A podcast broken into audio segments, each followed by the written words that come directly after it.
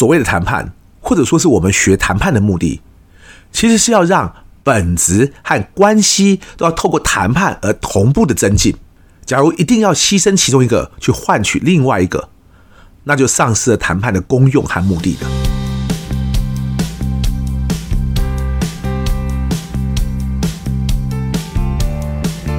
一谈就赢，Do the right thing。大家好，我是 Alex 郑志豪，欢迎收听一谈就赢。我们希望透过这个 Podcast 频道，让大家对谈判有更多的认识，进而能透过运用谈判来解决生活中的大小问题。上集呢，与大家提到了一个相当挫折的经验。其实这个系列哦，原本应该在上一集就做一个收尾，但实在太多值得分享的感想了，讲都讲不完哦。试想哈。万一 Bruce Payton 在其中一天的两个动作就可以讲个两集的话，那有多少东西可以讲啊？而且这还是我去的其中一个礼拜而已哦。所以大家应该可以想象，我们不是去哈佛晃一晃，拿一个证书回来就好，而是真的能学的东西呢，比原本想象中的还多得多。其实这也是谈判有趣的地方，因为谈判处理的是人嘛，而和人有关的事情就是这么复杂，很难简单化。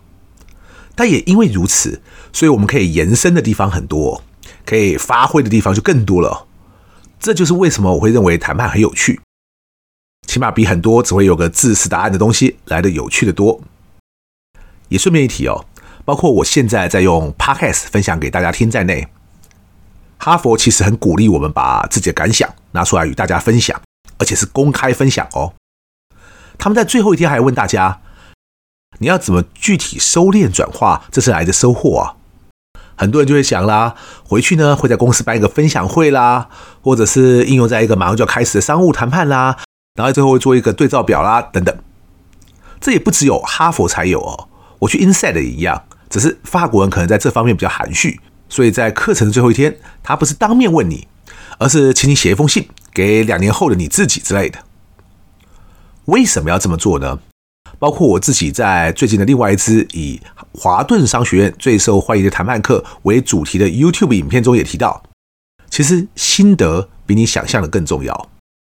而且万一你的心得就只是你上课时候的笔记整理，那是一点用都没有。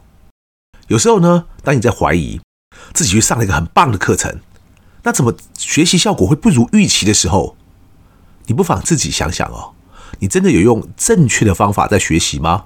还是你只是在用自己一直以来的方法在学习？就拿我自己来说好了，希望这样说哦，不会显得太拖大哈。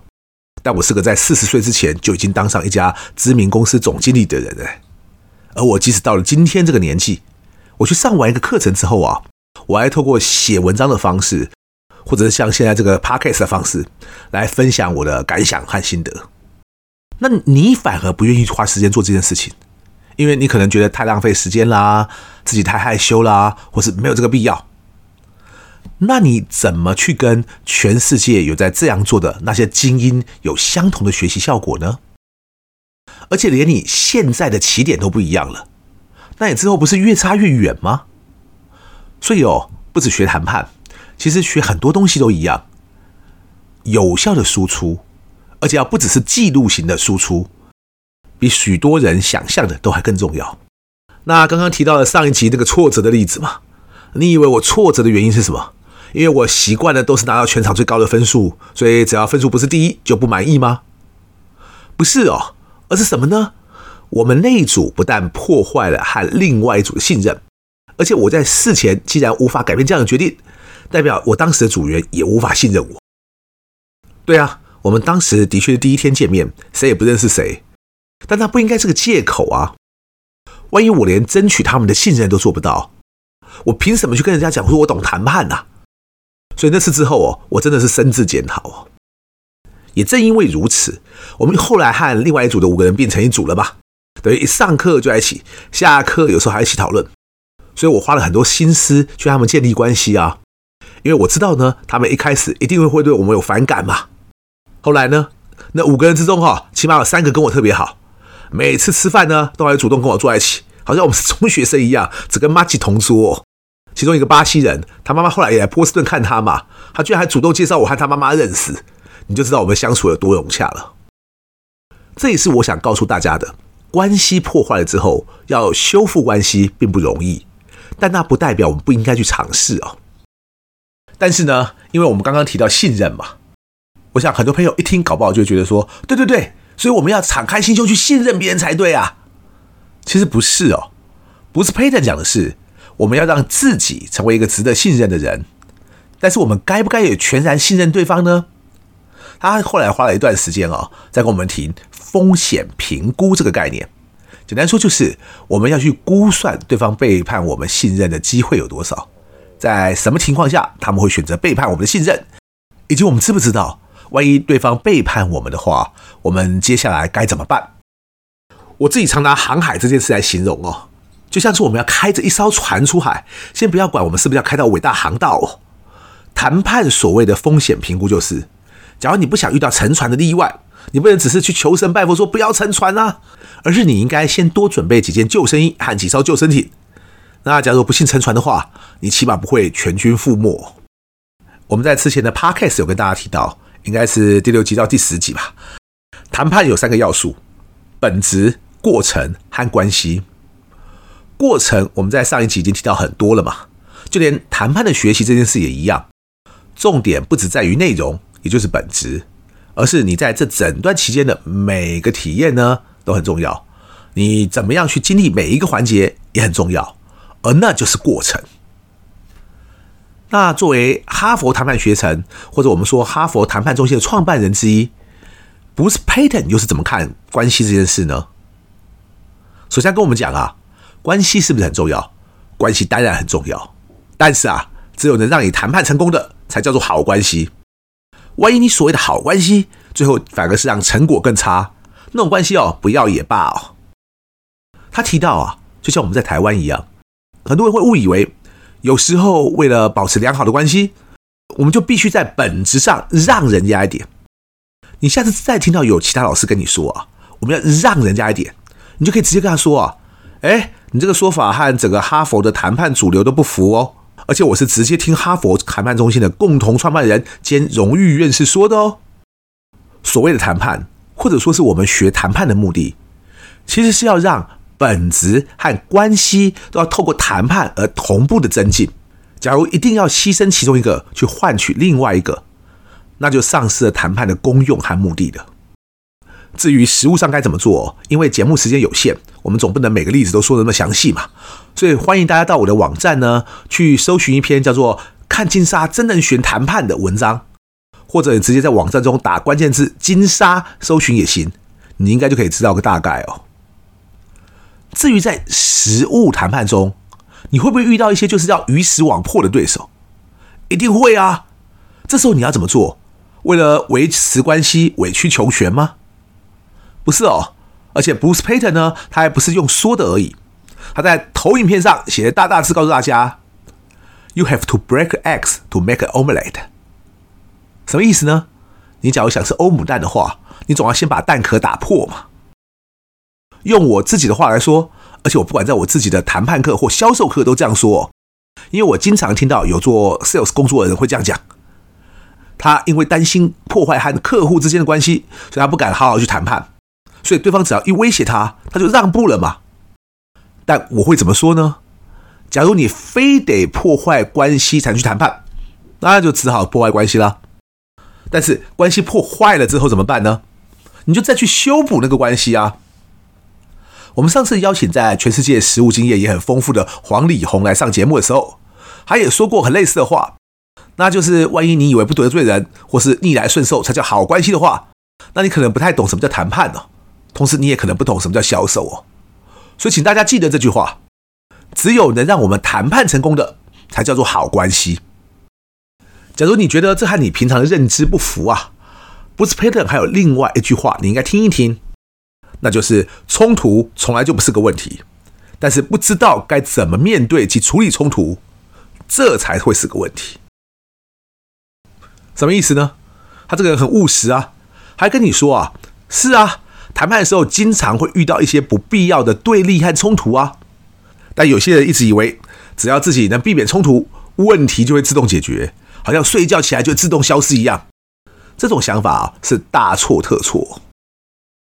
他甚至很直接的说啊，他有很多企业客户，那些公司呢，之所以到现在都还生存在那个业界，原因呢，并不是因为他们做的特别好，而是他们的对手都做的太烂。什么地方烂呢？你以为是产品很烂吗？还是行销很烂？都不是哦。他指的是这些公司在处理内部冲突以及外部冲突的能力上烂到一个不行啊。我自己也感同身受啊，因为有很多公司也请我教他们谈判嘛。那我后来就发现了，其中有些公司，而且可能是你会觉得他们很厉害那些公司哦，不要说怎么去和外部的对手谈判的，他们其实在公司内部连自己人都搞不定，等于早就未战先败了嘛。Bruce Payton 呢，另外也提出了很多关于经营关系的策略，其中有一个最让我印象深刻的，叫做换位思考。而这个换位思考训练的核心，也就是我前几集也提到的倾听。我相信有些朋友听到这里啊，或许会说，这不是老生常谈吗？我也知道换位思考很重要啊，就多站在对方的角度帮别人想喽。我跟你说啊，万一你只知道这很重要，然后你就做得到的话。那才奇怪了。我自己去了两次哈佛，上了那么多不同老师的课。其实他们所教的内容啊，甚至他们举了很多例子，我在去之前早就知道了。